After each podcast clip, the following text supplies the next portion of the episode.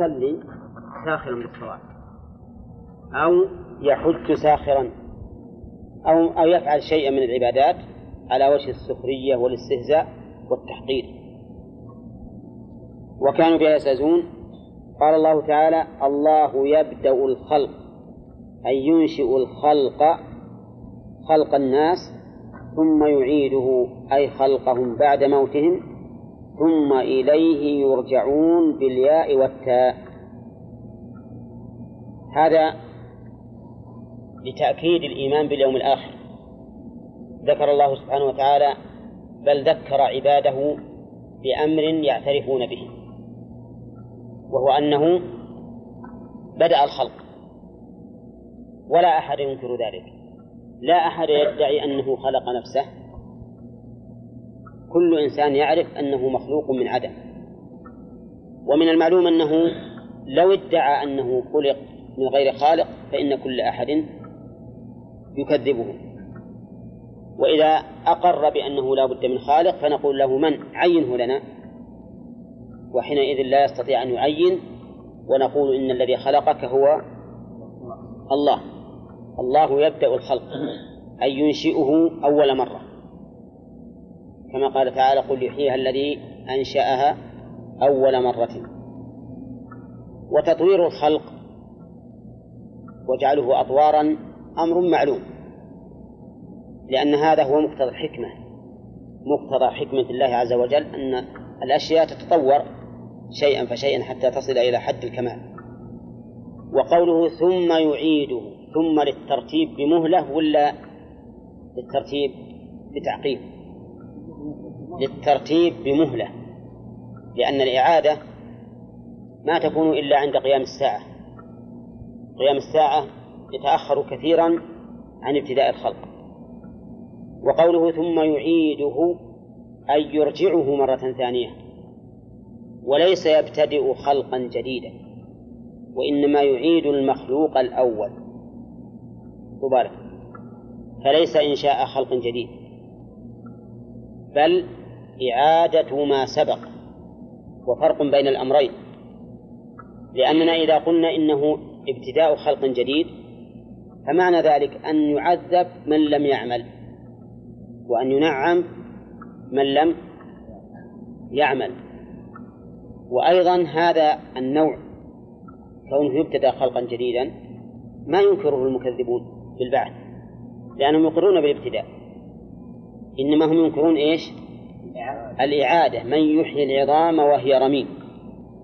وعلى هذا فالبعث إعادة وجمع ما تفرق وليس ابتداء خلق جديد. فإذا قيل هذا المتفرق صار رميما ثم ترابا وتلاشى أو الإنسان أكلته السباع أو الحيتان أو ما أشبه ذلك. يقول مهما كان فالله تعالى قادر على يجب على أن يجمعه. على أن يجمعه ثم يعيده. ولهذا قال ثم يعيده آه، ثم يعيده ثم إليه ترجعون. ثم إليه لا إلى غيره. ترجعون فيها قراءتان. يرجعون وترجعون. فعلى قراءة التاء تكون الجملة للخطاب. وعلى قراءة الياء تكون جملة للغيبة. فعلى قراءة الياء تكون للغيبة ويشكل على هذا أنه قال يرجعون مع أن الخلق يبدأ الخلق مفرد. يبدأ الخلق ثم يعيده ومقتضى السياق أن يقول ثم إليه يرجع. لكن قال يرجعون. نقول إن الجواب على ذلك أن الخلق مصدر بمعنى اسم المفعول. بمعنى اسم المفعول. فمعنى يبدأ الخلق يعني يبدأ المخلوقين. لكن لما كان مصدرا فإن المصدر لا يثنى ولا يجمع. قال ابن مالك في الألفية ونعتوا بمصدر كثيرا فالتزموا كملوا أما وصلتم إيه، فالتزموا الإفراد والتذكير. ونعتوا بمصدر كثيرا فالتزموا الإفراد والتذكير. وعلى هذا فنقول إن الخلق بمعنى المخلوقين. يعني ثم إلى الله يرجع هؤلاء المخلوقون بعد الإعادة. وهذا الرد, الرد إلى الله والإرجاع من أجل من أجل الجزاء والحساب ثم المآل إلى دار النعيم أو إلى دار الجحيم. ثم إليه يرجعون.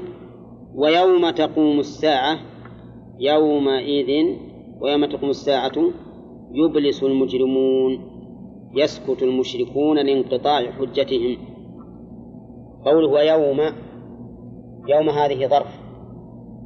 متعلقة بقوله يبلس وهي مضافة إلى الجملة بعدها. وين الجملة بعدها؟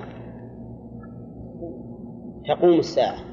فالجملة إذن في محل جر بالإضافة وقوله يوم تقوم الساعة أي تأتي. كما قال الله تعالى لا تأتيكم إلا بغتة. والساعة المراد بها ساعة البعث. فأل فيها للعهد. أي العهود؟ الذهن. يعني الساعة المعهودة العظيمة التي فيها قيام الخلق من قبورهم إلى الله عز وجل.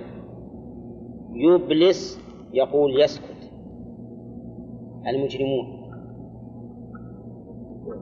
فالإبلاس بمعنى السكوت. وقيل الإبلاس بمعنى اليأس لقوله تعالى وإن كانوا من قبل أن ينزل عليهم من قبله ها لمبلسين أي ها أي لآيسين ومنه إبليس لأنه آيس من رحمة الله. وعلى هذا فيكون يبلس بمعنى ييأس. ولا يبعد أن تكون الآية جامعة للمعنيين. أي ييأسون فيسكتون. لأنه إذا أيس الإنسان سكت ولم يتكلم بشيء. إذ أن الكلام لا ينفعه وعلى هذا فنقول إن معنى يبلس ها ييأس مع السكوت. مع السكوت. وقولها المجرمون اسم فاعل من أجرم أي فعل الجرم وهو الذنب العظيم. ولهذا فسره المؤلف بقوله المشركون. ويستدل لأن على أن المراد به المشركون بقوله ولم يكن لهم من شركائهم شفعاء. فهم يوم القيامة ما ييأسون ويسكتون ولا يجدون لهم حجة ولم يكن لهم من شركائهم شفعاء ولم يكن. قال المؤلف أي لا يكون. انتبه لماذا فسر لم بلا. ليش؟ لأن لم للماضي ولم يكن لهم من شركائه. فتقتضي أن هذا الأمر قد وقع. وهو واقع أو لم يأتي. أه لم يأتي لأنه يوم القيامة. فعلى هذا يكون الماضي بمعنى المستقبل. يبلس ولم يكن لهم حينئذ. وعندي أنه لا حاجة إلى هذا التأويل أي لا حاجة إلى أن نجعل لم بمعنى لا. لأن قوله يبلس ولم يكن. نعم. مقيدة بكلمة يبلس. يعني ولم يكن لهم في حال الإبلاس. في حال الإبلاس. وحال الإبلاس يكون يوم يوم القيامة. لكن رأي المؤلف أخذ الآية على أنها مطلقة بدون أن تقيد بقوله يبلس. وعلى هذا لا بد أن نقول إن لا إن لم بمعنى بمعنى لا.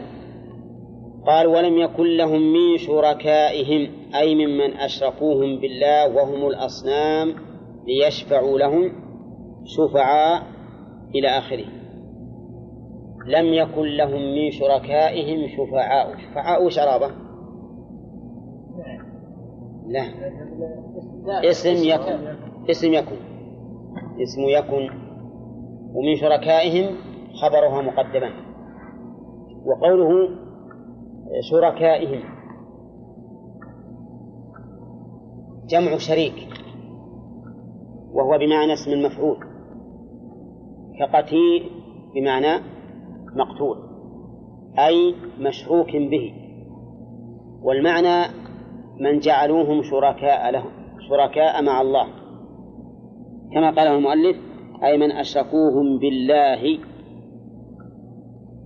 فصار هنا الإضافة من باب من باب إضافة الشيء إلى مفعوله أو إلى فاعله. من باب إضافة الشيء إلى مفعوله. أي الذين جعلوهم شركاء لهم. وقول الشفعاء جمع شفيع. بمعنى شافع. والشافع هو من يتوسط لك.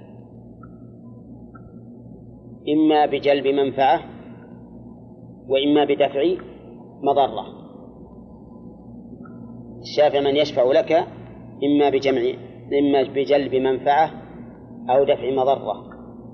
وسمي شافعا لأنك به كنت شفعا. كنت قبله منفردا. ومعه شفعا. ولهذا سمي الشفيع شافعا لهذا لهذا الوجه. قلنا إن الشفيع هو من يشفع لك ويتوسط إما بجلب منفعة أو دفع مضرة. مثالها في جلب المنفعة. مثالها في جلب المنفعة. الإنسان. نعم آية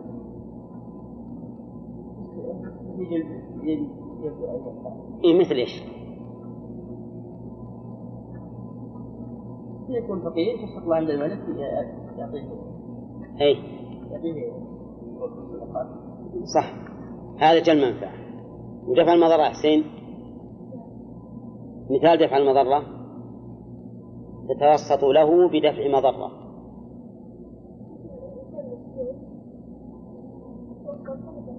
يطلع من السجن. طيب صحيح هذا؟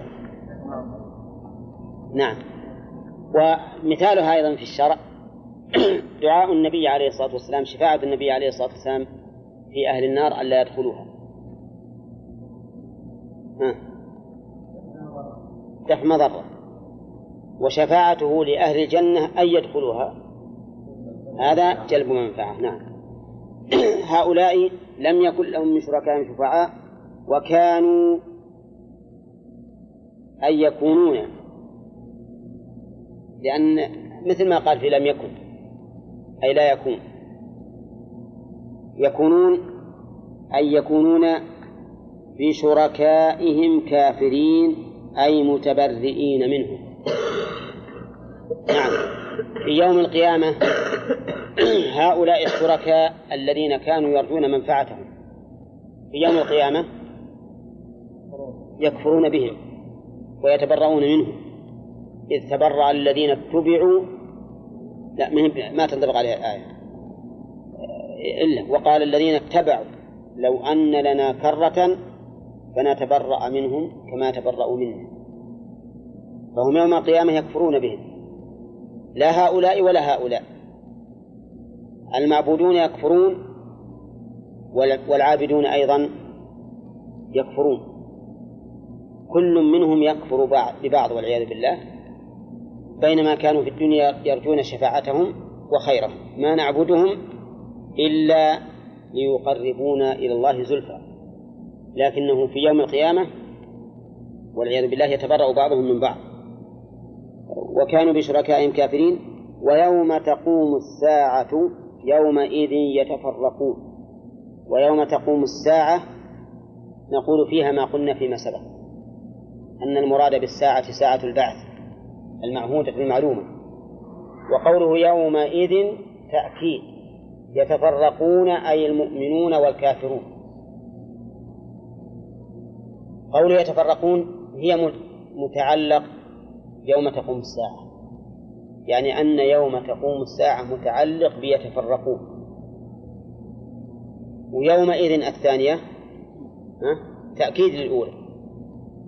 ودليل والدليل على أنها تأكيد أنها لو حذفت وقيل ويوم تقوم الساعة يتفرقون. ها؟ استقام الكلام ولا لا؟ استقام. لكنه يفوت التوكيد. يفوت التوكيد الذي أراده الله عز وجل. يعني في ذلك اليوم في ذلك اليوم بالتأكيد.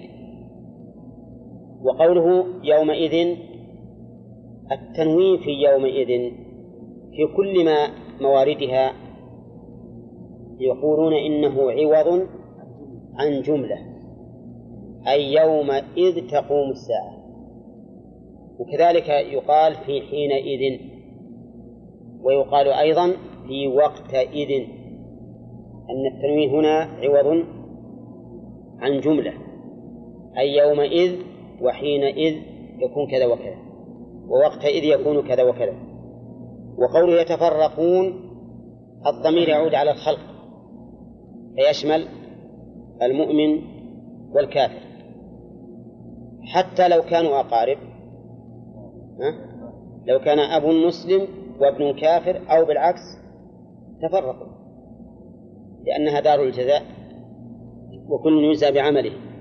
يومئذ يتفرقون. كيف التفرق؟ قال فأما الذين آمنوا وعملوا الصالحات فهم في روضة جنة يحبرون يسرون. أما يقولون إنها حرف شرط وتفصيل. حرف شرط وتفصيل. ولذلك يؤتى فيها دائما في مواضع التفصيل. فأما من أعطى واتقى ثم قال ضده وأما من بخل واستغنى وهي أيضا حرف شرط ولذلك تحتاج إلى جواب. فأما من أعطى واتقى وصدق بالحسنى فسنيسره. وهنا فأما الذين آمنوا وعملوا الصالحات فهم في روضة. فتكون إذن حرف شرط وتفصيل. وهي أيضا متضمنة لمعنى التوكيد. فإنها تؤكد فإن قولك أما من فعل كذا فله كذا أقوى من قولك فمن فعل كذا فله كذا. فتفيد على هذا الشرطية والتفصيل إيش بعد؟ والتوكيد. وهو تقوية الكلام.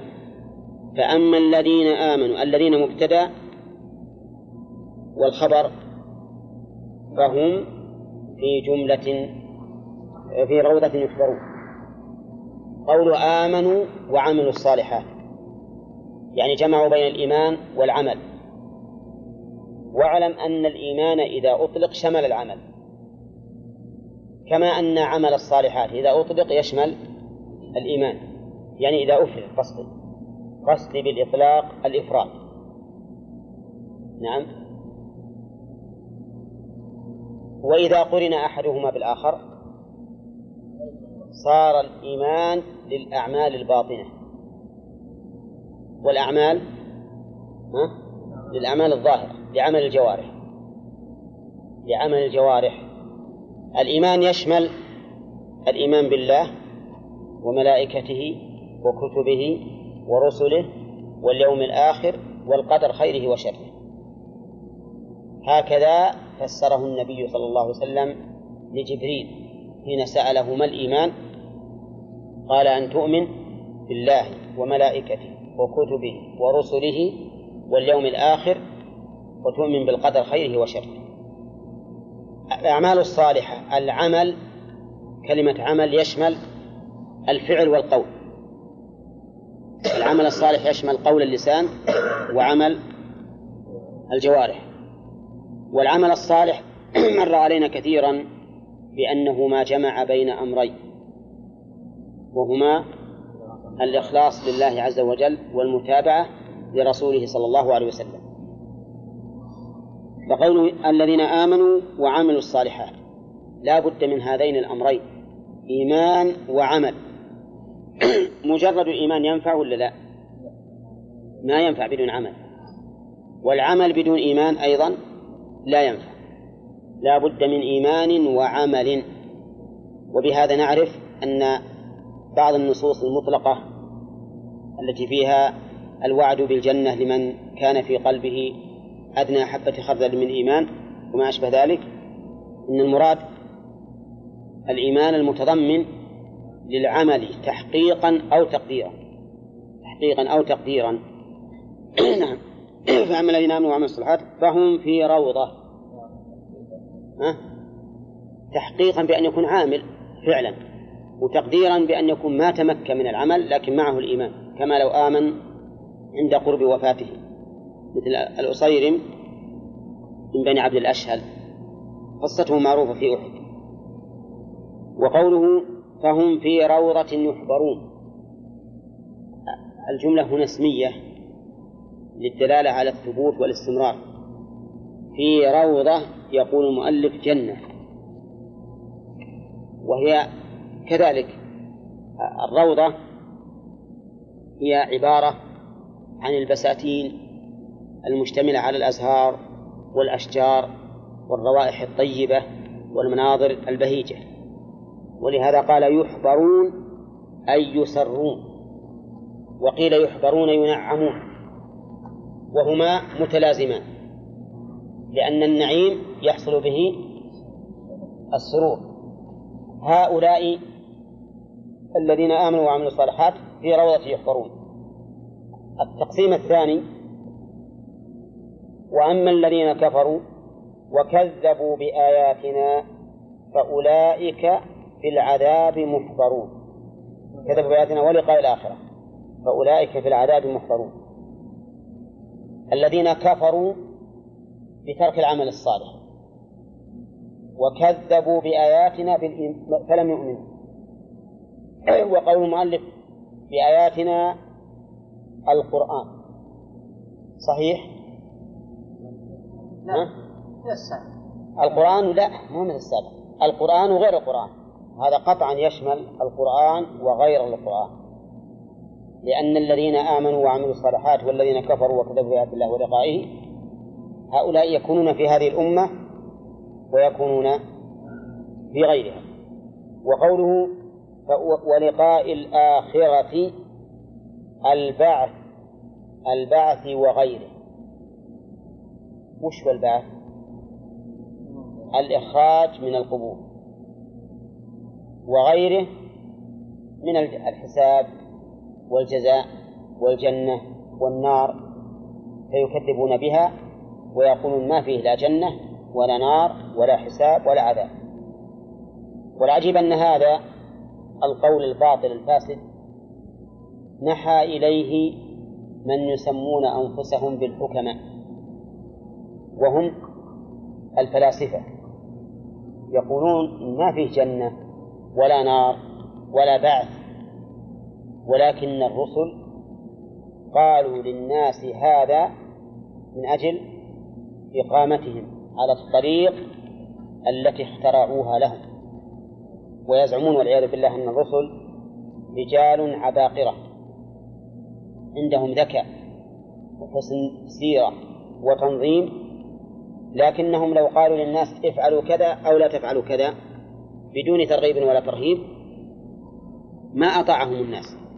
فكانوا يقولون للناس إن لكم ربا عظيما وإلها قادرا وإن لكم معادا يكون فيه الجنة أو النار وهم والأمر ليس كذلك. الأمر ليس كذلك عندهم يعني. وإنما ذكروا ذلك من أجل إقامة الناس على الطريق التي سنوها لهم. وهذا معناه الكفر بالبعث وبالرسالة وحتى بأنفسهم. لأن من, من لم يؤمن بالله عز وجل فقد كفر أول ما كفر بنفسه. لأنه أنكر أن يكون له خالقا. نعم. قال وقوله ولقاء الآخرة البعث وغيره فأولئك في العذاب محضرون. أعوذ بالله. أولئك في العذاب. المراد بالعذاب هنا العقوبة. وجعل العذاب ظرفا لهم لأنه محيط بهم من كل جانب. كما قال الله تعالى يوم يغشاهم العذاب من فوقهم ومن تحت أرجلهم. فأولئك في العذاب محضرون. وش معنى محضرون؟ من الإحضار. أحضرته بمعنى جعلته يحضر هذا الشيء. فهؤلاء محضرون في العذاب غصبا عليهم. لو رجع الأمر إلى أنفسهم ما حضروا لكنهم يحضرون فيه كرها. فهم في رأ... نعم. فأولئك في العذاب محضرون. قال الله تعالى فسبحان الله إلى آخره. طيب نقرأ باقي ثلاث دقائق. فأولئك في العذاب محضرون. فسبحان الله أي سبحوا الله. إعراب سبحان الله. الرحمن. نعم. وعاملها. نعم. المؤلف يقول أي سبح الله؟ فجعل المفعول المطلق هنا بمعنى بمعنى فعل الأمر. لا على أن عامله محذوف بل جعله نائبا عن فعله.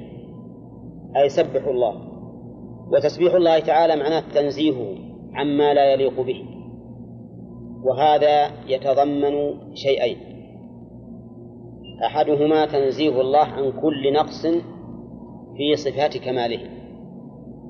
والثاني تنزيه الله عن مشابهة المخلوقين. صليت ركعتين أو أمت على وضوء. طيب. سبحان الله. أقول أنه التنزيه يتضمن أمرين. أولا تنزيه الله عن النقص في صفات كماله. وثانيا تنزيه الله عن مشابهة المخلوقين. أما الأول فإننا نرى كثيرا ما يذكر الله عز وجل أنه لا يتعب ولا يظلم وما ولا يغفل وما أشبه ذلك. لماذا؟ لكمال صفاته. وأما مشابهة المخلوقين فقد قال الله تعالى ليس كمثله شيء وهو السميع البصير. وتنزيه الله عن مشابهة المخلوقين هو في الحقيقة تنزيه له عن النقص لأن المخلوق ناقص. وتشبيه الكامل بالناقص يجعله ناقصا. بل إن المقارنة بينه وبينه تحط من رتبته. كما قيل ألم تر أن السيف ينقص قدره؟ إذا قيل إن السيف أمضى من العصا. فسبحان الله يقول المؤلف أي سبح الله؟ بمعنى صلوا. بمعنى صلوا. فأفادنا المؤلف أن المراد بتسبيح الله تعالى هنا تسبيح خاص وهو الصلاة. من أين أخذ هذا هذا هذا التخصيص؟ يعني لو قال قائل التسبيح عام يشمل الصلاة وغيرها. أخذه المؤلف من. من تقييده بهذه الأوقات. فإن تقييده بهذه الأوقات يدل على أن المراد الصلاة. وأطلق على الصلاة التسبيح لأن التسبيح من واجباتها. التسبيح من واجباتها. كما قال الله تعالى فسبح باسم ربك العظيم قال النبي صلى الله عليه وسلم اجعلوها في ركوعكم سبح اسم ربك الأعلى قال اجعلوها في سجودكم وعلى هذا فتكون الصلاة هي المراد بالتسبيح ويدل على التقييد.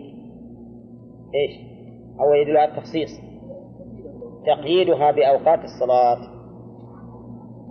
الله أعلم. إن أساءوا السوء أن كذبوا بآيات الله وكانوا بها يستهزئون يستفاد من هذه من هذه الآية سوء العاقبة للمسيئين. سوء العاقبة للمسيئين. لأن عاقبة هؤلاء الذين أساءوا وش عاقبتهم؟ السوء.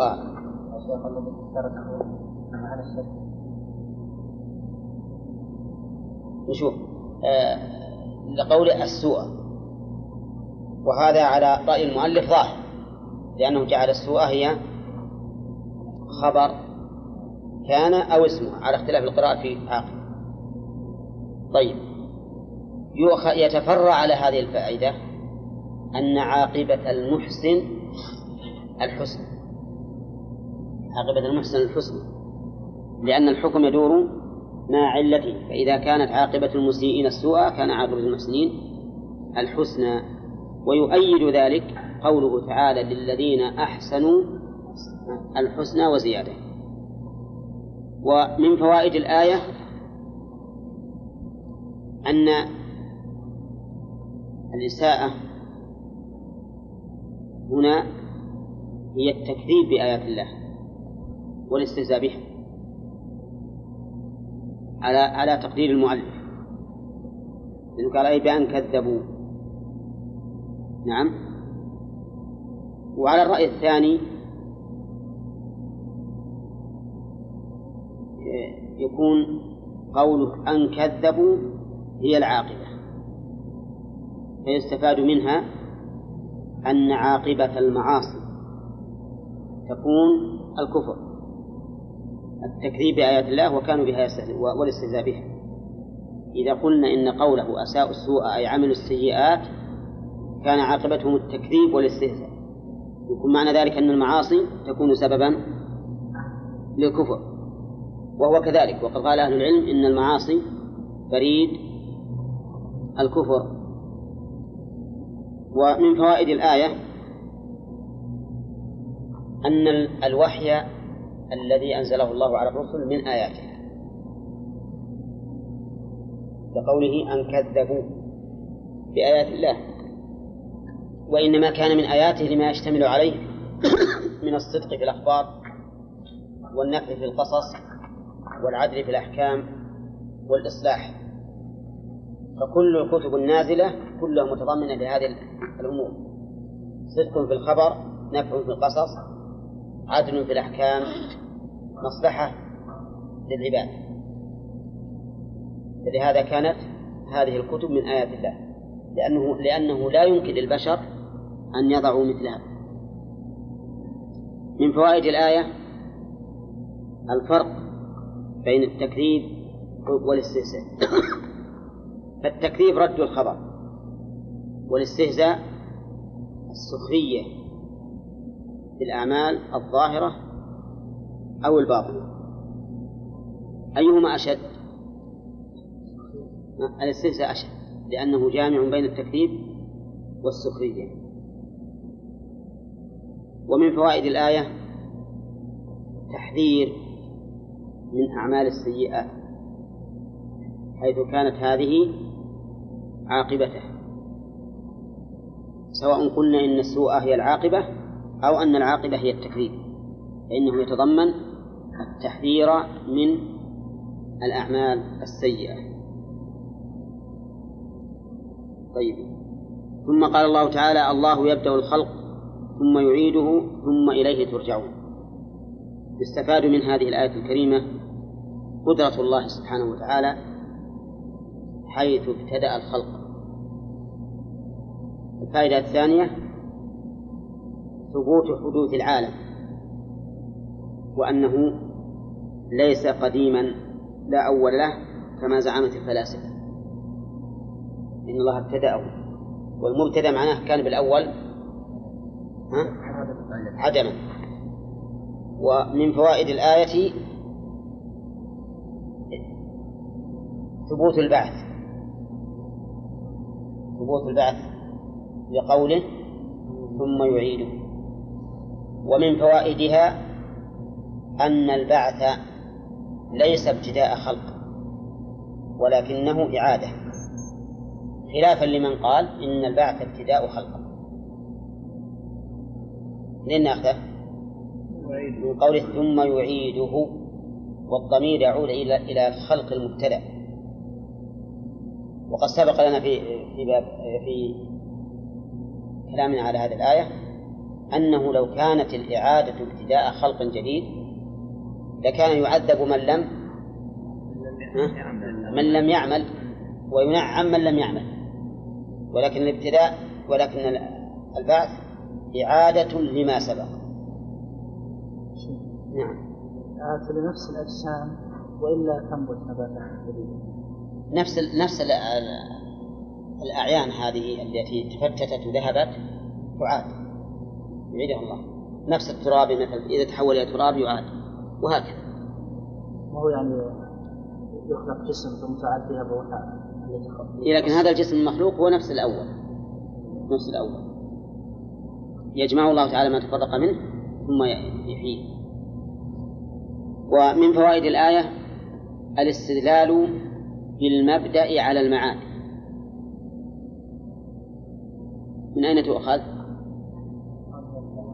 من قوله يبدأ ثم يعيد لأن هذا استدلال بالمبدأ على المعاد والاستدلال والاستدلال بالمبدأ على المعاد استدلال حقيقي ومنطقي ومعقول أيهما أصعب وأشد؟ الأول. الابتداء. فالقادر على الابتداء قادر على الإعادة. ولهذا قال الله تعالى وهو الذي يبدأ الخلق ثم يعيده وهو أهون عليه. وله المثل الأعلى في السماوات والأرض. الكل هين لكن هذا أهون لأن هذا إعادة. نعم. طيب وقول ومن فوائد الآية؟ أن مرجع الخلائق إلى الله عز وجل. في الآخرة ولا حتى في الدنيا؟ في الدنيا وفي الآخرة. أما في الآخرة فيرجعون إلى الله ليحكم بينهم بالجزاء. وأما في الدنيا فيرجعون إلى الله ليحكم بينهم بالعمل. وما اختلفتم فيه من شيء فحكمه إلى من؟ إلى الله.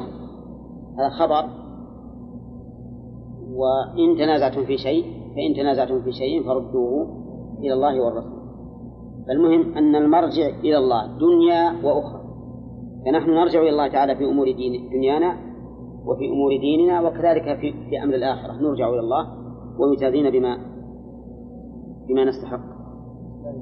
نعم. لا هي كان الآخرة بالأولوية فقط لأنها في سياق هذا. لكنها لا لا مانع أن تحمل على العموم لا سيما أنه ذكر وهو الذي يبدأ الخلق.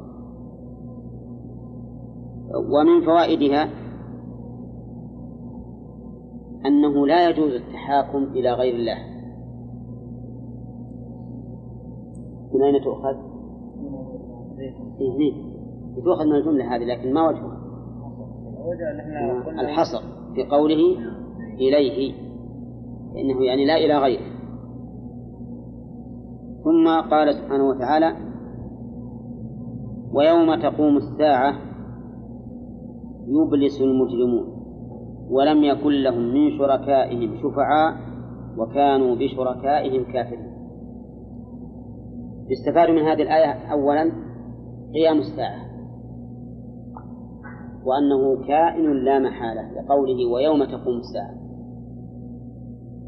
ومن فوائدها أن أهل الشرك إذا قامت القيامة سكتوا وأيسوا من الرحمة. لقوله يبلس المجرمون. بخلافهم في الدنيا فإنهم في الدنيا يعاندون ويستعلون بآلهتهم. كما قال أبو سفيان فعل هبل. لكن في الآخرة لا حراك لهم ولا قول. يبلس المجرمون. ومن فوائدها أن هذه المعبودات لا تنفع أصحابها في أحوج ما يكونون إليها. أولا وجه ذلك أو من الآية ولم يكن لهم من شركائهم شفعاء. وهذاك محل الشفاعة. لذلك اليوم هو محل الشفاعة لكنهم لا يستفيدون من هذه الأصنام بل أكثر من هذا الفائدة الثانية أنهم يكفرون بهذا. وكانوا بعبادتهم وكانوا بشركائهم كافرين. يكفرون بهم. كما أن الأصنام تكفر بهم أيضا.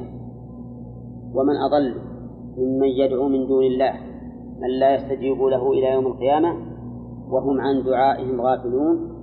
وإذا حشر الناس كانوا لهم أعداء وكانوا بعبادتهم كافرين. فيتبرأ كل من الآخر مع أن ذلك هو محل الأزمة ومحل الفرج.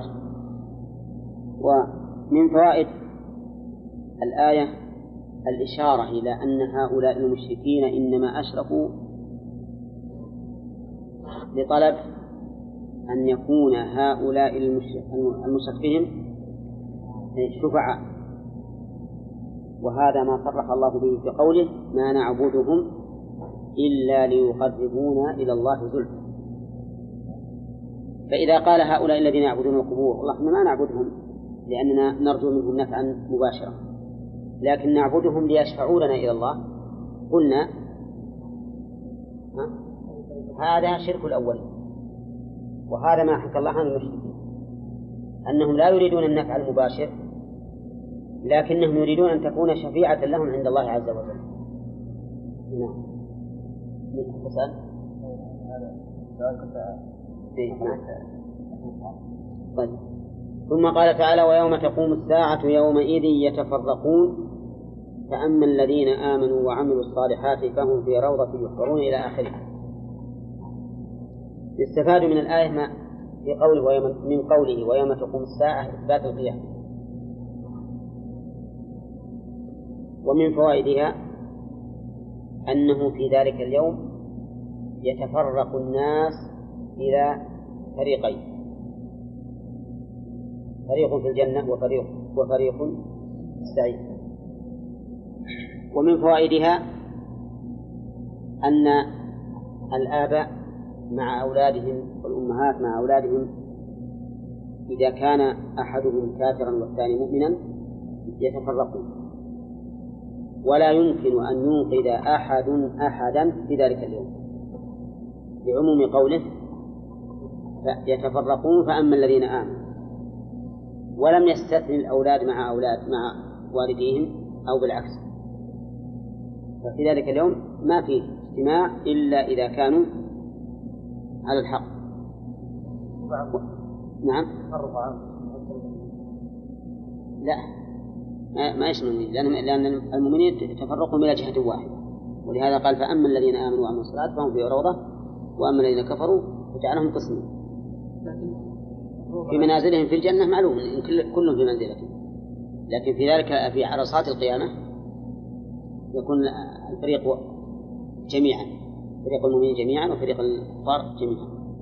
لكن في منازلهم في الجنة يختلفون كل في منزله يحمل على معنى أنه الإنسان مستقبل حتى ولو كان مؤمن لا ما هو بالضبط. لأن يقول فأما الذين آمنوا وعملوا الصالحات وأما الذين كفروا يقتضي أن المقصود تفرق الجنس.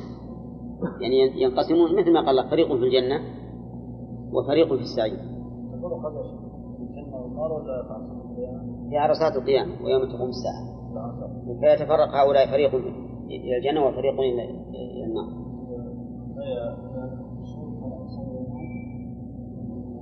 نعم.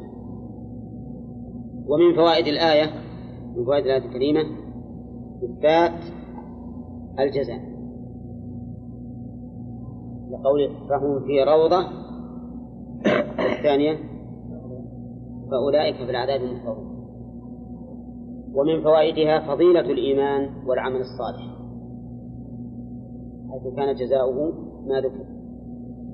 والتحذير من الكفر حيث كان جزاؤه ما ذكر أيضا. ومن فوائد الآية أيضا أن الإيمان والعمل يختلفان إذا اجتمعا. ويتفقان. متى؟ إذا إذا إذا افترقا. يتفقان إذا افترقا. ويختلفان إذا اجتمعا. أولا. فعلى هذا يكون كل منهما بمعنى الآخر عند الانفراد. ويختلف كل منهما عن الآخر عند الاجتماع. ومن فوائد الآية أن أن العمل لا ينفع إلا إذا كان صالحا وقوله وعملوا الصالحات. وحيث فسرنا الصالح بأنه ما اجتمع فيه الإخلاص والمتابعة يستفاد من أن العمل الذي فيه الشرك لا ينفع صاحبه. وهذا واضح. وفي الصحيح من حديث أبي هريرة رضي الله عنه عن النبي صلى الله عليه وسلم أن الله قال من عمل عملا أشرك فيه معي غيري تركته وشركه تركته وشركه. وهل هذا يشمل الشرك في الصفة وفي أصل العمل؟ أو نقول إذا كان أصل العمل لا شرك فيه والصفة فيها شرك قبل أصل العمل دون صفته يعني مثل رجل أراد أن يصلي الراكبة لله لكنه أحسنها وأتقنها واطمأن فيها مراعاة هل نقول إن هذا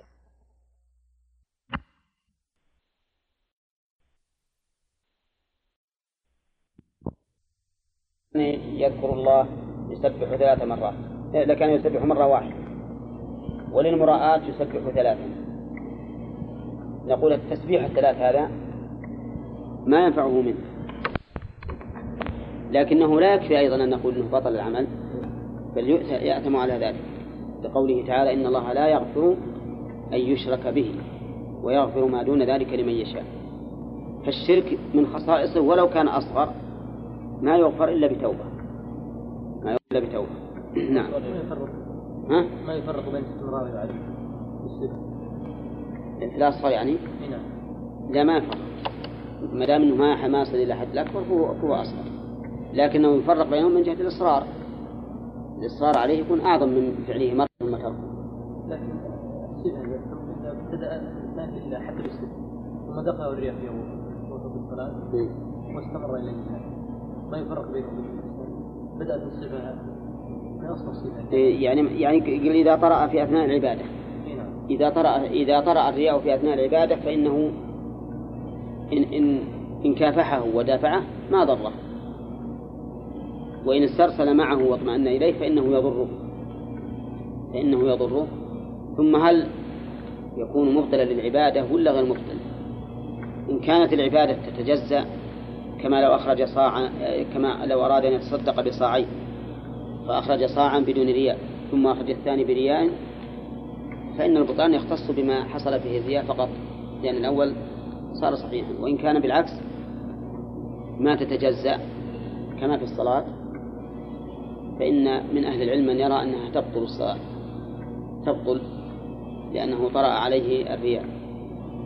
وهي لا تتجزأ فلا يمكن أن يصح أولها دون آخرها. ومنهم من يقول لا تبطل لأن أصل هذا العمل خالصا لله عز وجل فلا يبطله الرياء.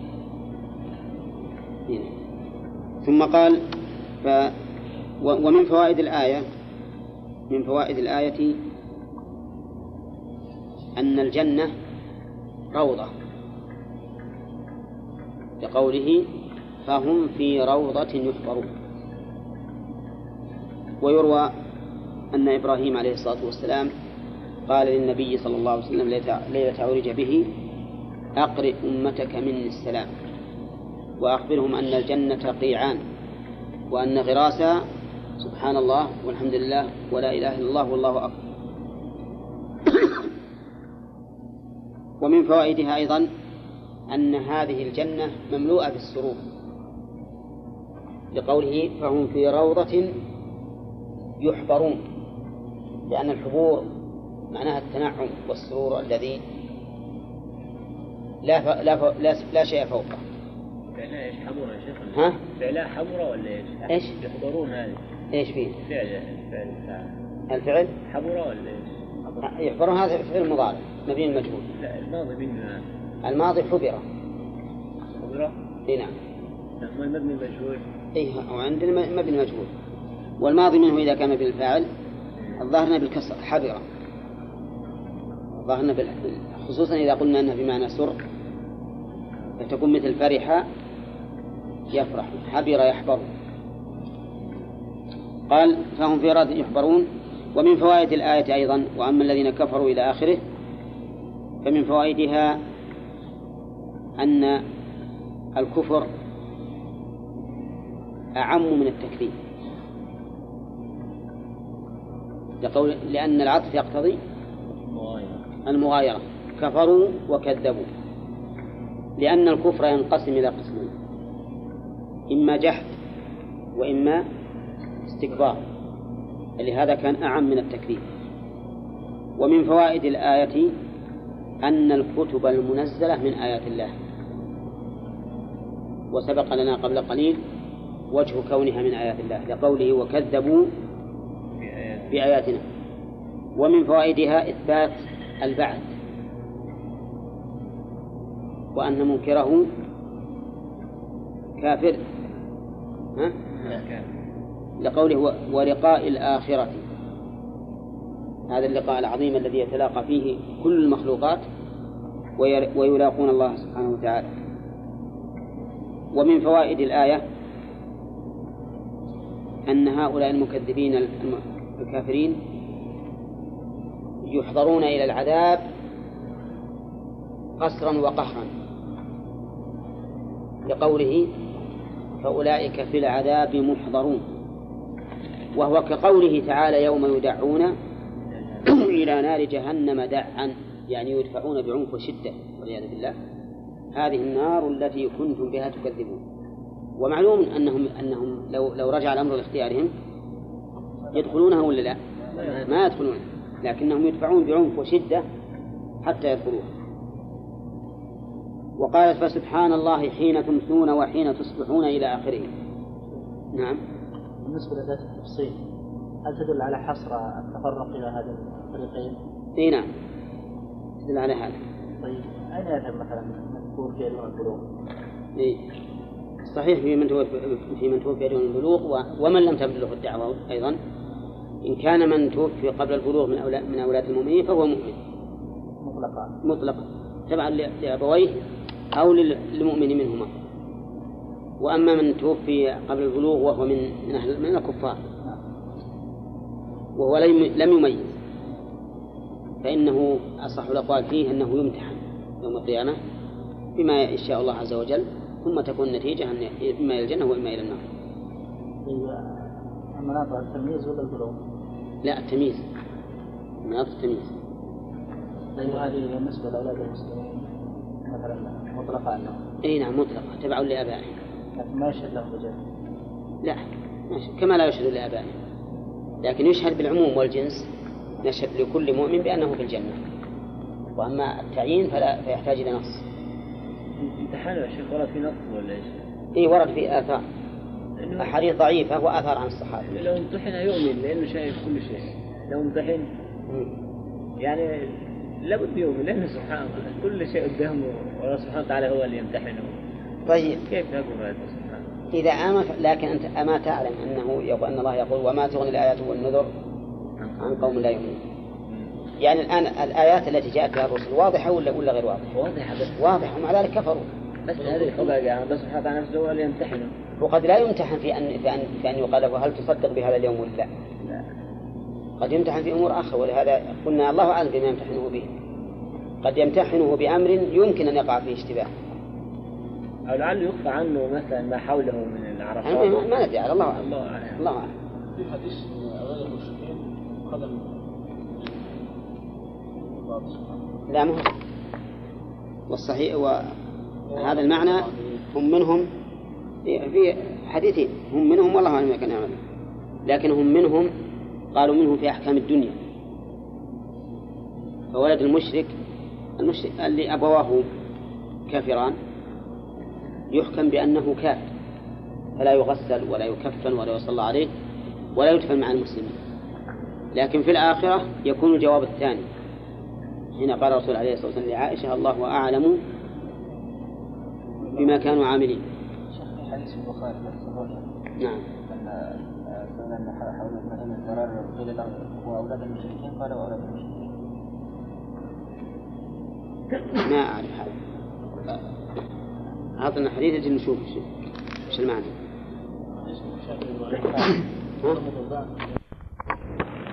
وقول له الحمد جملة مكونة من مبتدأ وخبر والخبر مقدم لإفادة الحصر. فله وحده الحمد.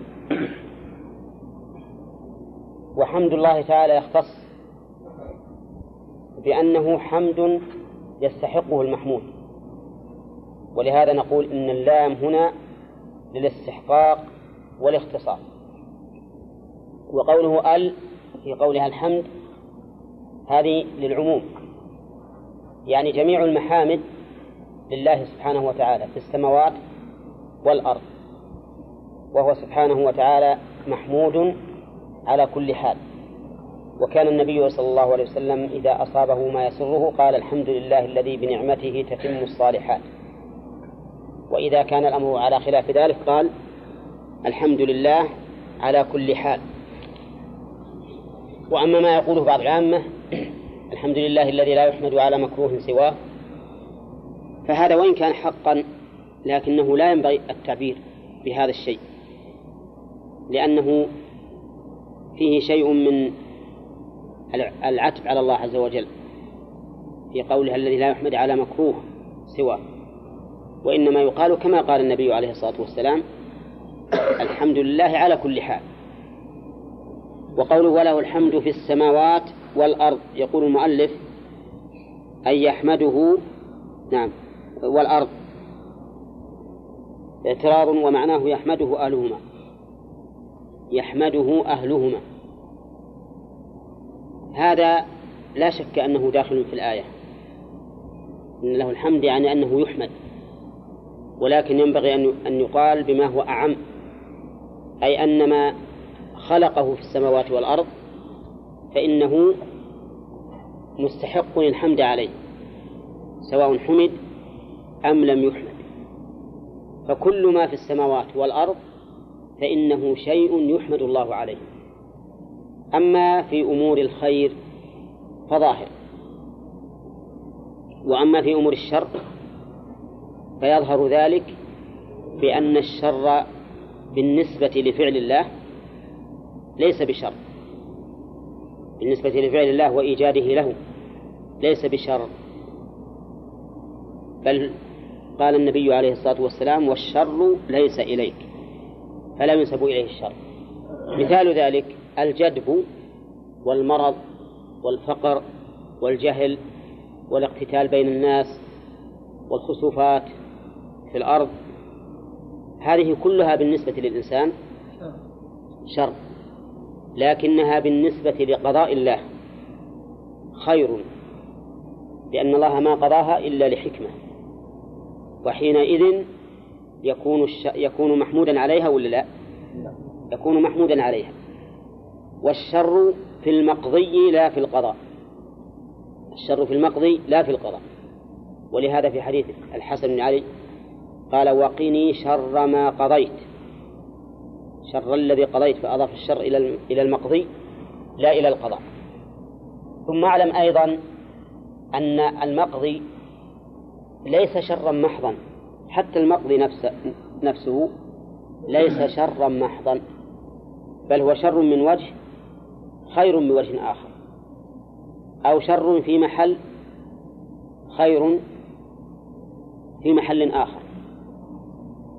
مثلا الفساد في البر والبحر شر لكنه خير من جهة عاقبته. لأن الله قال ليذيقهم بعض الذي عملوا لعلهم يرجعون. إذن هذا خير. نعم. كذلك أيضا قد يكون شرا في مكان لكنه خير في مكان آخر. إهلاك الأمم السابقين بذنوبهم شر بالنسبة لهم. وهلكوا ولا ولا رجعوا ولا استفادوا. لكن بالنسبة لغيرهم ممن يعتبر بحالهم خير. فيكون هذا شرا في محله خيرا في محل آخر. والمهم أن قضاء الله نفسه ليس فيه شر أبدا بل هو خير. ولهذا قال له الحمد في السماوات والأرض في جميع الأحوال. المقضي يكون فيه الشر. المقضي يكون فيه الشر.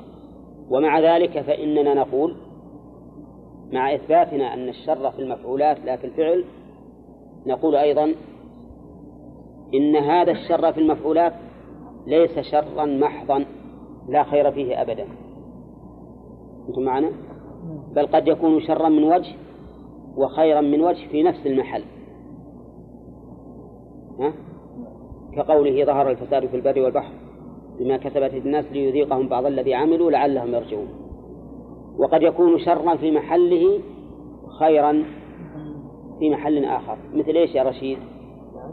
مثل شرا في محله.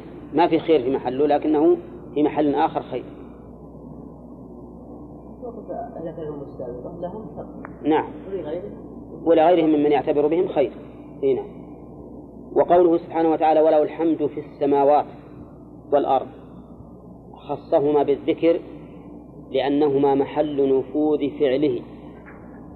السماوات والأرض فإن الذي في السماوات والأرض من الملائكة والبشر والجن وغيرها كلها تحمد الله وكلها محل حمده. فإذا قال قائل هل الكافر يحمد الله؟ فالجواب بلسان المقال لا. وبلسان الحال نعم. بمعنى أن حاله تستوجب لمن تأملها أن يحمد الله. هذا معنى قولهم إن هذا يحمد بلسان الحال أو يسبح بلسان الحال يعني أن حاله من تأملها عرف بها ما يستحقه الله تعالى من الحمد والتنزيه. وقوله وعشيا متعلق معطوف على قوله حين تمسون. يعني وسبحوا الله عشيا. والعشي من الزوال إلى غروب الشمس. وفي حديث أبي هريرة في المسيء في صلاته قال صلى بنا رسول الله صلى الله عليه وسلم إحدى صلاتي العشي.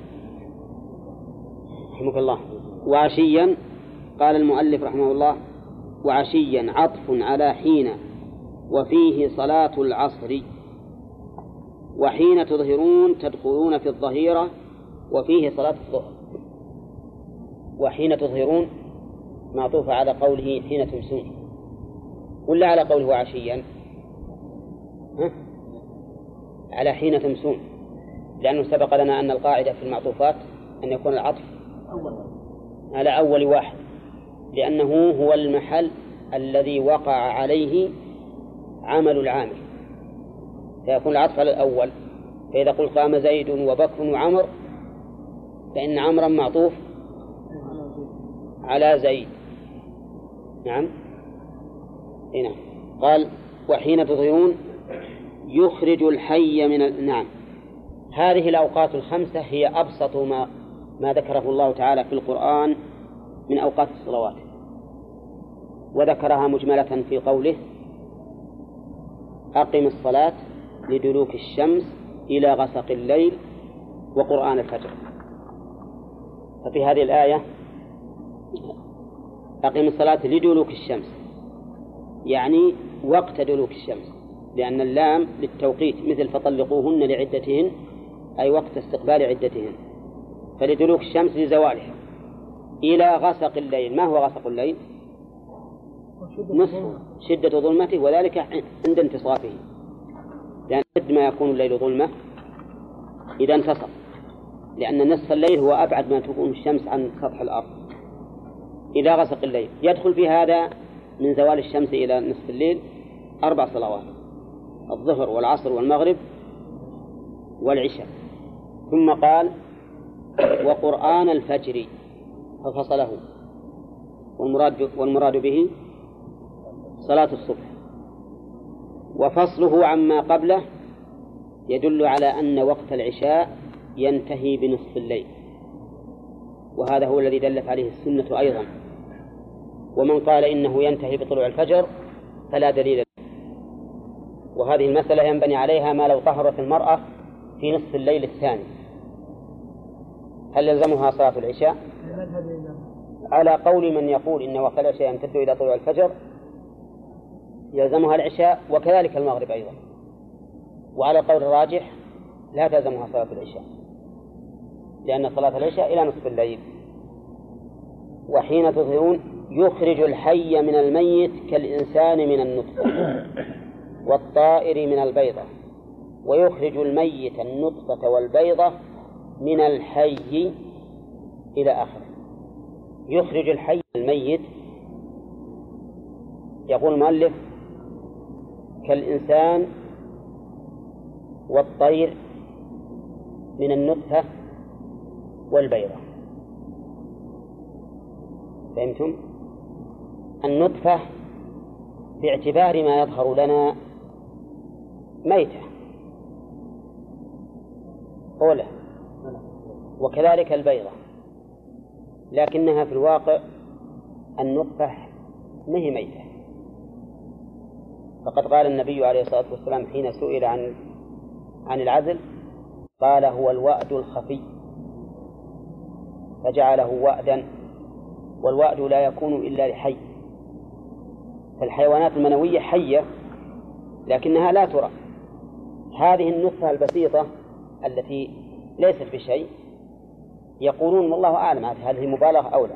يكون فيها إلى خمسة ملايين أو أكثر من الحيوانات المنوية. الذي بسيطة ما هي شيء. وإذا فنقول إنه باعتبار ما يرى ويظهر هي ميتة جمال. لكن باعتبار الحقيقة ليست كذلك. وقولها الحية من الميت هل المراد الحياة الحسية أو المعنوية؟ نعم الأمران. حقيقة أن أن المراد الأمران. فإن الكافر ميت معنى. الكافر ميت معنى. قال الله تعالى فإنك لا تسمع الموتى. يعني هؤلاء الكفار بمنزلة الأموات. والمؤمن حي ولا سيما العالم. قال الله تعالى أو من كان ميتا فأحييناه وجعلنا له وجعلنا له نورا يمشي به في الناس كمن مثله في الظلمات ليس بخارج منها. وسمى الله القرآن إيش؟ روحا. سماه روحا. فدل هذا على أن من عمل به فهو حي.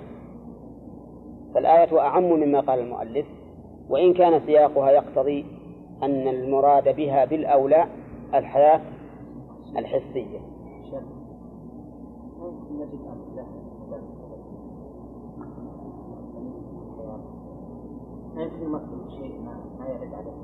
إيه؟ يمكن مسألة الطين. الإنسان أوله طين. ها؟ اللبن البقرة أي هذه ما هي مشكلة مسألة. الميت من الحي ما هي مشكلة. لكن المشكلة الحي من الميت. ما قال هو الدجاج أو الطير من البيضة البيضة ما نقدر بعد ما ننفي الحقيقة لأن ما عندي فيها علم. ما ننفي أن يكون فيها حياة في بعض الأجزاء التي يتكون منها الطائر. فيها بويضة فيها ملقحة ها؟ فيها بويضة إيه؟ البيضة فيها بويضة تكون ملقحة ولهذا إذا ما صار حولها دي إيه. تكون غير ملقحة ولا إيه؟ إذا معناه أنه يكون فيها حياة يكون فيها جزء إيه؟ والباقي غذاء إيه؟ سبحان الله الله ها؟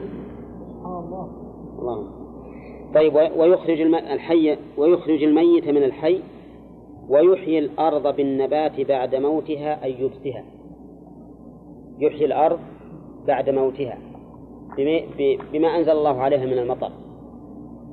ولا أحد يستطيع أن يفعل ذلك إلا الله عز وجل. هذه الأرض الهامدة اليابسة اللي ما فيها خضرة ينزل الله عليها الماء فتصبح الأرض مخضرة بأمر الله عز وجل. لو اجتمع الخلائق كلهم على أن يفعلوا ذلك ما استطاعوا. ولا يخرجون ولا أدنى حشيشة من هذه الحشائش. ولكن الله تعالى بقدرته يفعل ذلك. نعم. بعض الحشرات نعم. تأخذ من الطعام ونحوها المتولد. المتولد. إي نعم. مثلا النبات يأخذ من النواة نواة التمر تأخذ منها نبات. حي إي نعم. حياة حياة بلا إدراك. بلا إدراك. إي. أي على كل حال نعم. المتولد واضح أيضا. أنه حي من ميت. فإن المتولد يخرج من من العفونات والقاذورات وهو حي يتحرك قال ويحيي الأرض بعد موتها وكذلك الإخراج تخرجون من القبور. وكذلك الكاف حرف جر. ها؟ اسم. بمعنى مثل. إيه. يعني ومثل هذا الإخراج تخرجون. ويجوز أن تكون هنا حرف جر يعني وكهذا الإخراج وكهذا الإخراج تخرجون. ولا تكون مفعولا مطلقا. على الأول تكون مثل ذلك الإخراج تخرجون تكون مفعولا مطلقا. وعلى القول الثاني آه، يكون الكاف حرف جر وذا اسم إشارة مجرور آه، مبني على السكون في محل جر. أي وكهذا الإخراج تخرجون. نعم. طيب. وقوله تخرجون من القبور. ظاهر الآية الكريمة أن خروج الناس من القبور من القبور يشبه خروج النبات من الأرض. وخروج النبات من الأرض يكون بنزول المطر عليها. فيكون في هذه الآية إشارة إلى ما ورد في الحديث من أن الله تعالى يمطر على القبور مطرا غليظا كمني الرجال أربعين يوما تنبت منه الأجساد في القبور. ثم بعد ذلك تخرج. إذا نفخ في الصور. وهذا وردت به أحاديث في إسنادها مقال لكن لكن مجموعها يقضي بأنها أحاديث حسنة وظاهر القرآن أيضا يشير إليها. وقوله تخرجون بالبناء للفاعل والمفعول. البناء للفاعل مثل تخرجون. وللمفعول تخرجون. ففيها قراءتان. سبعيتان أو أو إحداهما شاذة. سبعيتان. لأن من عادة المؤلف رحمه الله أنه إذا أتى بقراءة شاذة يقول وقرئ. نعم. ها؟ اللي بالمصحف تخرجون اللي في المصحف. تفسير؟ إيه. عندنا مبي عندي أنا تخرجون. اللي في الأصل.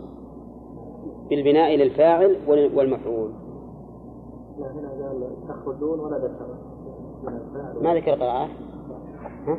لا ما ذكر قراءة. شيء لا موجودة عندي. هي موجودة عندكم بالتفسير؟ ها؟ هي موجودة عندكم بالبناء الفاعل والمفعول؟ مثل ضاع. قال ومن آياته تعالى الدالة على قدرته. من آياته من حرف جر ومعناها التبعيض. يعني بعض آياته. والآية جمع الآيات جمع آية وهي في اللغة العلامة. العلامة البينة الواضحة. آياته يقول المؤلف الدالة على قدرته. أن خلقكم من تراب. أن وما دخلت عليه في تأويل مصدر مبتدأ مؤخر. يعني خلقكم. أن خلقكم من تراب من هذه الابتداء الغاية. المعنى أن ابتداء الخلق من التراب أي أصلكم آدم. صحيح. وأما سلسلة آدم فخلقت من نطفة. ثم إذا أنتم بشر من دم ولحم تنتشرون في الأرض. كنتم ترابا والتراب لا يتحرك من مكانه ولا ينتشر. وليس فيه حركة. ثم بعد ثم بعد ذلك تكونون بشرا إذا أنتم بشر تنتشرون. وقول ثم إذا قد يقول قائل إن في هذا ما ظاهره التناقض. لأن إذا فجائية. هنا فجائية. وثم للمهلة. والمفاجأة والمهلة متناقضان. إذ أن المفاجأة تدل على المبادرة. فيجاب عن ذلك بأن المفاجأة بعد المهلة. المفاجأة بعد المهلة لأنه ليس في الحال يكون التراب بشرا وإنما تطور لمدة حتى وصل إلى البشرية. هذا إذا قلنا إن المراد بالبشر خصوص آدم. أما إذا قلنا المراد به ذريته فالمهلة ظاهرة لأن هذا يشمل الذرية إلى متى؟ إلى قيام الساعة. فالمهلة ظاهرة. لكن المفاجأة في قوله إذا أنتم بشر قد توحي بأن المراد به آدم. فإن آدم بشر وذريته انتشرت في الأرض. وقوله إذا أنتم بشر الجملة هذه مبتدأ وخبر. وتنتشرون ها؟ حال منين؟ ما نجعلها صفة لبشر؟ ها؟ صفة لبشر. وإذا جعلناها صفة لبشر صار فيها إشكال من جهة أن بشر مفرد وتنتشرون جمع. لكن المفرد المراد به الجنس يكون للجمع عليكم السلام. يكون للجمع. إذا أنتم بشر تنتشرون. تنتشرون في أي مكان؟ يقول تنتشرون في الأرض بقوله تعالى فإذا قضت الصلاة فانتشروا في الأرض فالانتشار في الأرض والتوسع. وانظر الآن البشر منتشر في جميع أقطار الدنيا. وسبحان الله العظيم الإنسان عندما يرجع إلى إلى ما سبق يقول مثلا ما الذي أوصل أهل أمريكا إلى أمريكا والذي أوصلهم إلى البلاد الأخرى مع هذه المحيطات العظيمة؟ لأن آدم لا شك أنه في إحدى القارات. فما الذي أوصل بنيه إلى القارات الأخرى؟ في شيء عندكم من علم الجيولوجيا ما يقولون؟ نقول الله أعلم. قد يكون الله يسر لهم في ذلك الوقت من الأسباب ما, ما, ما زال الآن ولا نعرفه. نعم حتى وصلوا إلى إلى البلاد. نعم.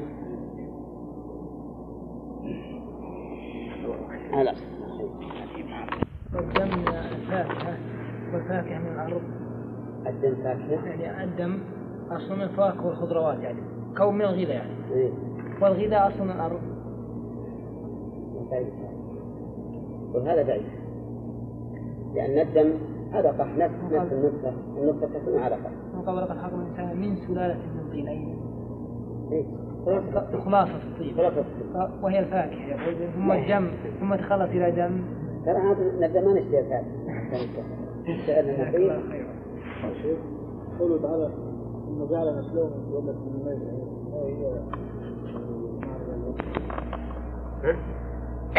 ثم جعل ولقد خلق الإنسان من سلالة من ثم جعل نسله لكن أسمع الآن آية. من سلالة من طين. أصلا السلالة خالصة كل شيء. على حسب ما يبين. من سلالة من طين هذا آدم ولقد خلق الإنسان من سلالة من ثم جعلناه نطفة. هذا هذا بنو آدم.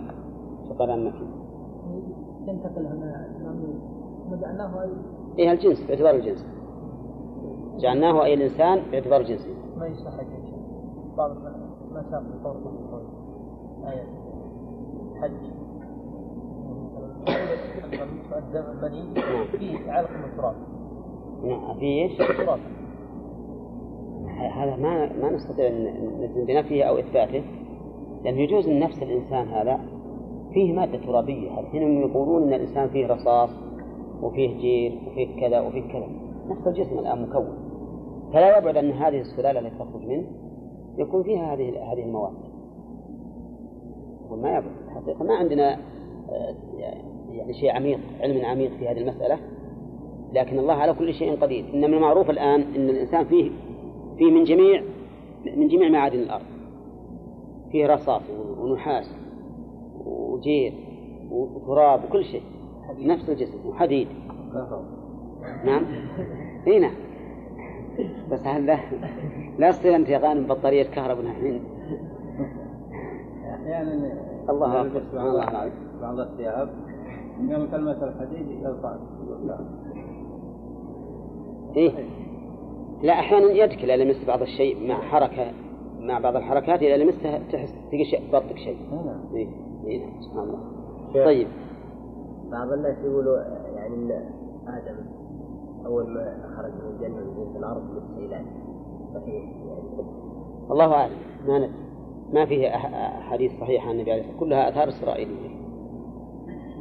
قال ثم إذا أنتم بشر تنتشرون ومن آياته أن خلق لكم من أنفسكم أزواجا تخلقت حواء من ضلع آدم. فخلقت.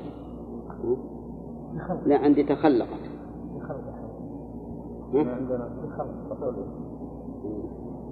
طيب المعنى أن المؤلف يريد أن خلق لكم من أنفسكم أزواجا. أنفسكم أي ذواتكم. على رأي المؤلف. والمراد بالنفس هنا الذات. وقوله أن خلق لكم اللام للاختصاص. اللام للاختصاص وليست للملك لأن الإنسان لا يملك زوجته ويحتمل أن تكون للتعليل أي خلق لأجلكم. لكن المعنى أبلغ في الإنعام حيث إن كل إنسان زوجته تختص به. ولهذا لا يجوز للمرأة أن تتزوج أكثر من رجل في آن واحد. خلق لكم من أنفسكم. المؤلف مشى على أن المراد بالنفس الذات وأن من للتبعيض يعني أن نفس هذه الزوجة من نفس الإنسان جزء منه ولهذا قال فسره بخلق آدم حواء من ضلع من ضلع من ضلع آدم وسائر النساء من نطف الرجال وال... وإيش؟ والنساء. من نطف الرجال والنساء. هذا ما قرره المؤلف أن المراد بالنفس الذات. ويحتمل أن المراد بالنفس الجنس. كما قال الله تعالى لقد جاءكم رسول من أنفسكم يعني من جنسه ويؤيد هذا المعنى قوله لتسكنوا إليها.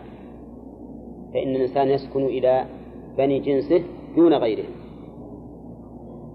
لو كانت المرأة تخالف الرجل وليست من جنسه لكان في ذلك مشكلة.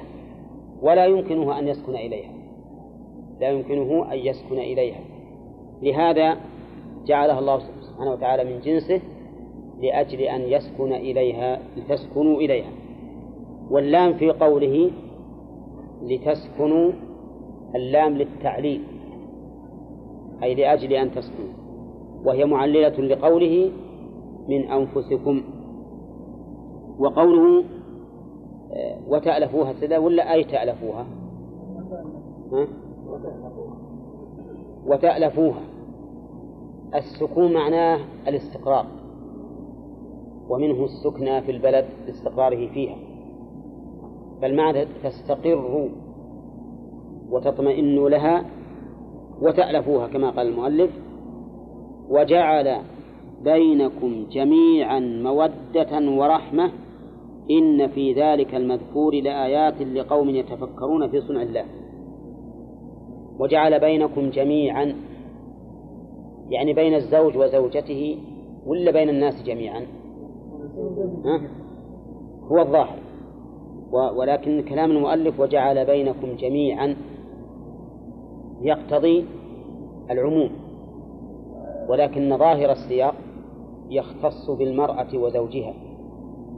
فإن هذه المرأة الأجنبية التي لا تعرفها ولا تعرفك من قبل إذا تم العقد بينكما ألقى الله تعالى في قلوبكما المودة والرحمة. قيل إن المودة في قلب المرأة والرحمة في قلب الرجل لأنه هو الذي له السلطان عليها وهي التي تميل إليه فتكون المودة منها والرحمة منه فتكون فيكون الوصفان موزعين على الزوج والزوجة. وقيل إن الوصفين كلاهما لكل من الزوجين. يعني أن المودة تكون بين الزوج وزوجته وتكون وكذلك الرحمة تكون بين الزوج وزوجته. وهذا هو الأقرب وهو الذي يؤيده الواقع أيضا.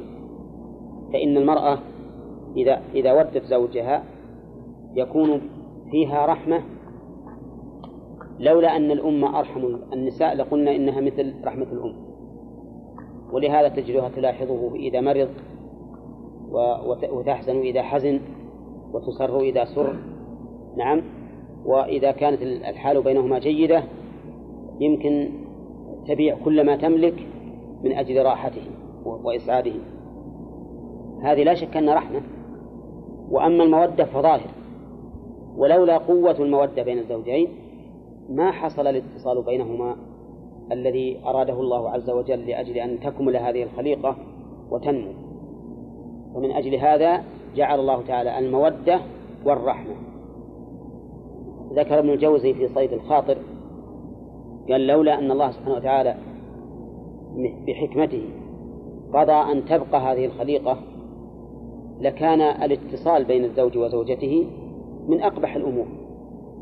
أن كل واحد منهما يكشف عورته إلى الآخر ثم يحصل هذا الشيء الذي قد يكون مستكرها في أذواق بعض الناس. لكن جعل الله سبحانه وتعالى هذه المودة بينهما لأجل أن تستقيم الأمور وتنمو الخريطة. وهذا صحيح هذا حق. إن الله سبحانه لولا أن الله جعل هذا الأمر المودة ما حصل الاتصال بين الزوجين.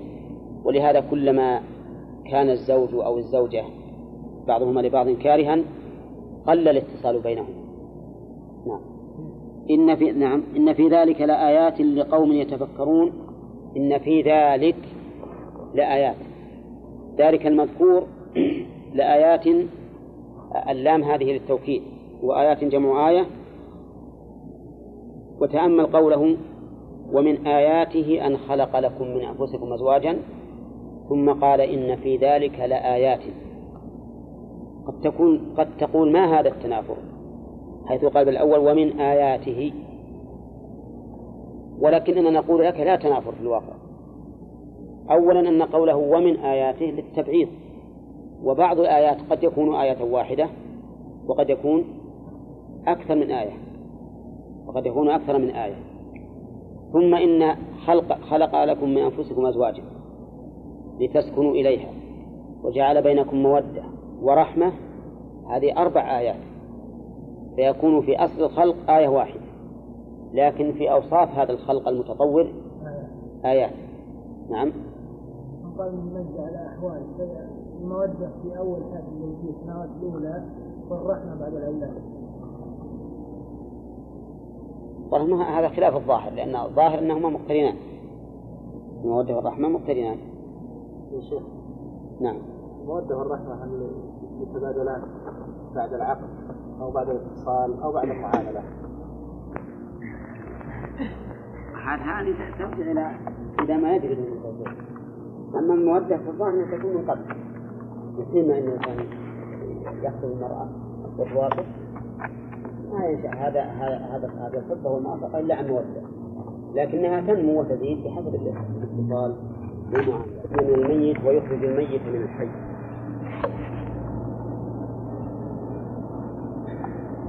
ما المراد بالحي والميت؟ الذي الميت الذي لا روح. نعم. والحي الذي فيه روح.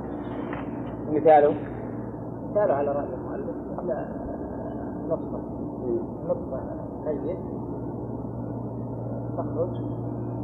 يخرج منها؟ يخرج منها حي. حي. طيب هل يشمل هذا الحياة المعنوية والحسية الرحمن؟ نعم نعم؟ نعم يشمل الحياة النفسية والمعنوية الحسية والمعنوية وش المعنوية؟ المعنوية مثل الإنسان كاسد يخرج مثلا الصالح أو بالعكس الكافر يخرج منه المسلم أو بالعكس طيب أيهما أقرب إلى ظاهر الآية أو السياق؟ ها؟ نعم. قوله تعالى وكذلك تخرجون عبد الرحمن إعرابها. نعم. منصوبة؟ نعم. نعم. يكون كإخراج النبات من الأرض. قوله تعالى ومن آياته أن خلقكم من تراب ثم إذا أنتم بشر تنتصرون قول يا رشيد خلقكم من تراب ثم إذا أنتم بشر كيف خلق الإنسان من تراب؟ يعني أصل آدم آدم من تراب. وذرية آدم من نطفة نعم. وش معنى قوله إذا أنتم؟ إذا وش معنى؟ إعرابه جاية إذا وجاء طيب. قوله تعالى ومن آياته أن خلق لكم من أنفسكم غير معنى من أنفسكم.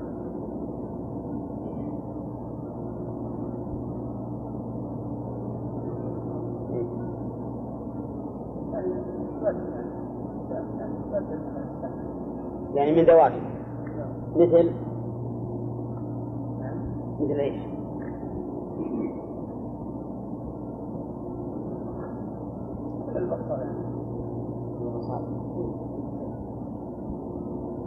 الزوج والبصر